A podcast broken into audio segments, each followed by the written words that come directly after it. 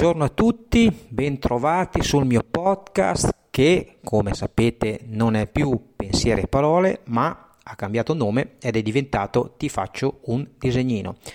Dunque, in questa puntata riprendiamo un po' in mano l'analisi del modello Sprint per elaborare modelli di business efficaci e arriviamo al terzo step con oggi. Abbiamo visto inizialmente come fare un'analisi della domanda un po' più approfondita, andando un pochino più in profondità quelle che sono le vere esigenze di un'azienda.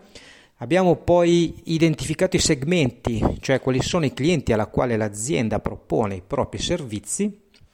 Ora è il momento di definire quella che è la proposta di valore. Inizio col dirvi cosa non è la proposta di valore. Non è la descrizione del servizio, ma è appunto una proposta che racchiude in sé un valore che è tale per il cliente e quindi non può essere la mera descrizione del servizio.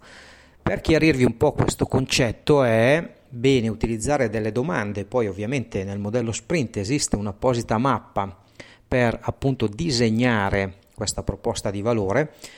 Qui vi faccio un breve riassunto, vi dico le domande che si utilizzano anche nella mappa e la prima è: quali bisogni, problemi risolve il tuo servizio?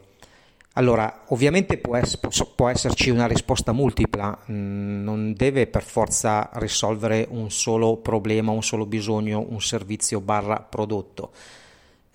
Come primo passo è bene fare una lista, una vera lista della spesa, con elencati tutti i vari bisogni che il nostro prodotto o servizio risolve.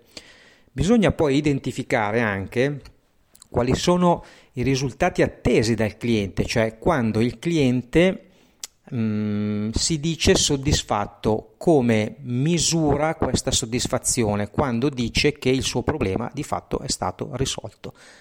Perché è importante capire questo? Perché in mezzo, tra il dire e il fare, ci sta il mare, così dice il detto, e tra i bisogni che la mia proposta risolve e i criteri di soddisfazione del cliente ci sono tutti quegli eventuali problemi che possono insorgere e che possono impedire al cliente di arrivare alla soddisfazione. Una volta che abbiamo completato questa prima fase, si può procedere alla vera e propria definizione della proposta di valore e si fa in questo modo: si prendono i bisogni e se ne estrapolano tutte le caratteristiche che la proposta di valore deve avere.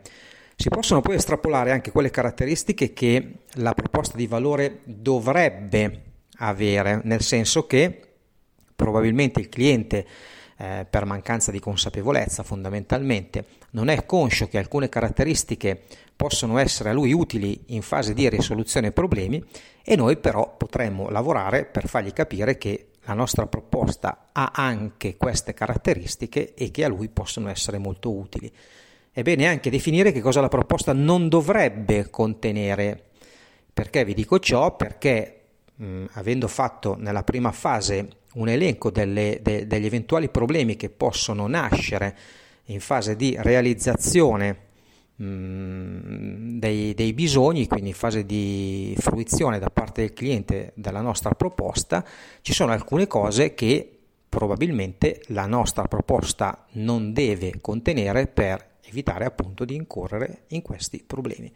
In questo modo si va a disegnare la proposta di valore ed è il terzo step, che è il secondo se parliamo del modulo Sprint in maniera più oggettiva, perché la definizione della domanda è l'input ed è una prefase, quindi mi correggo, siamo al secondo step. Il primo step è la segmentazione del cliente, il secondo step è appunto la definizione della proposta di valore, il prossimo step sarà capire la customer journey, quindi come il cliente entra in contatto con l'azienda, sempre che ne entra in contatto, ma di questo vi parlerò nella prossima puntata.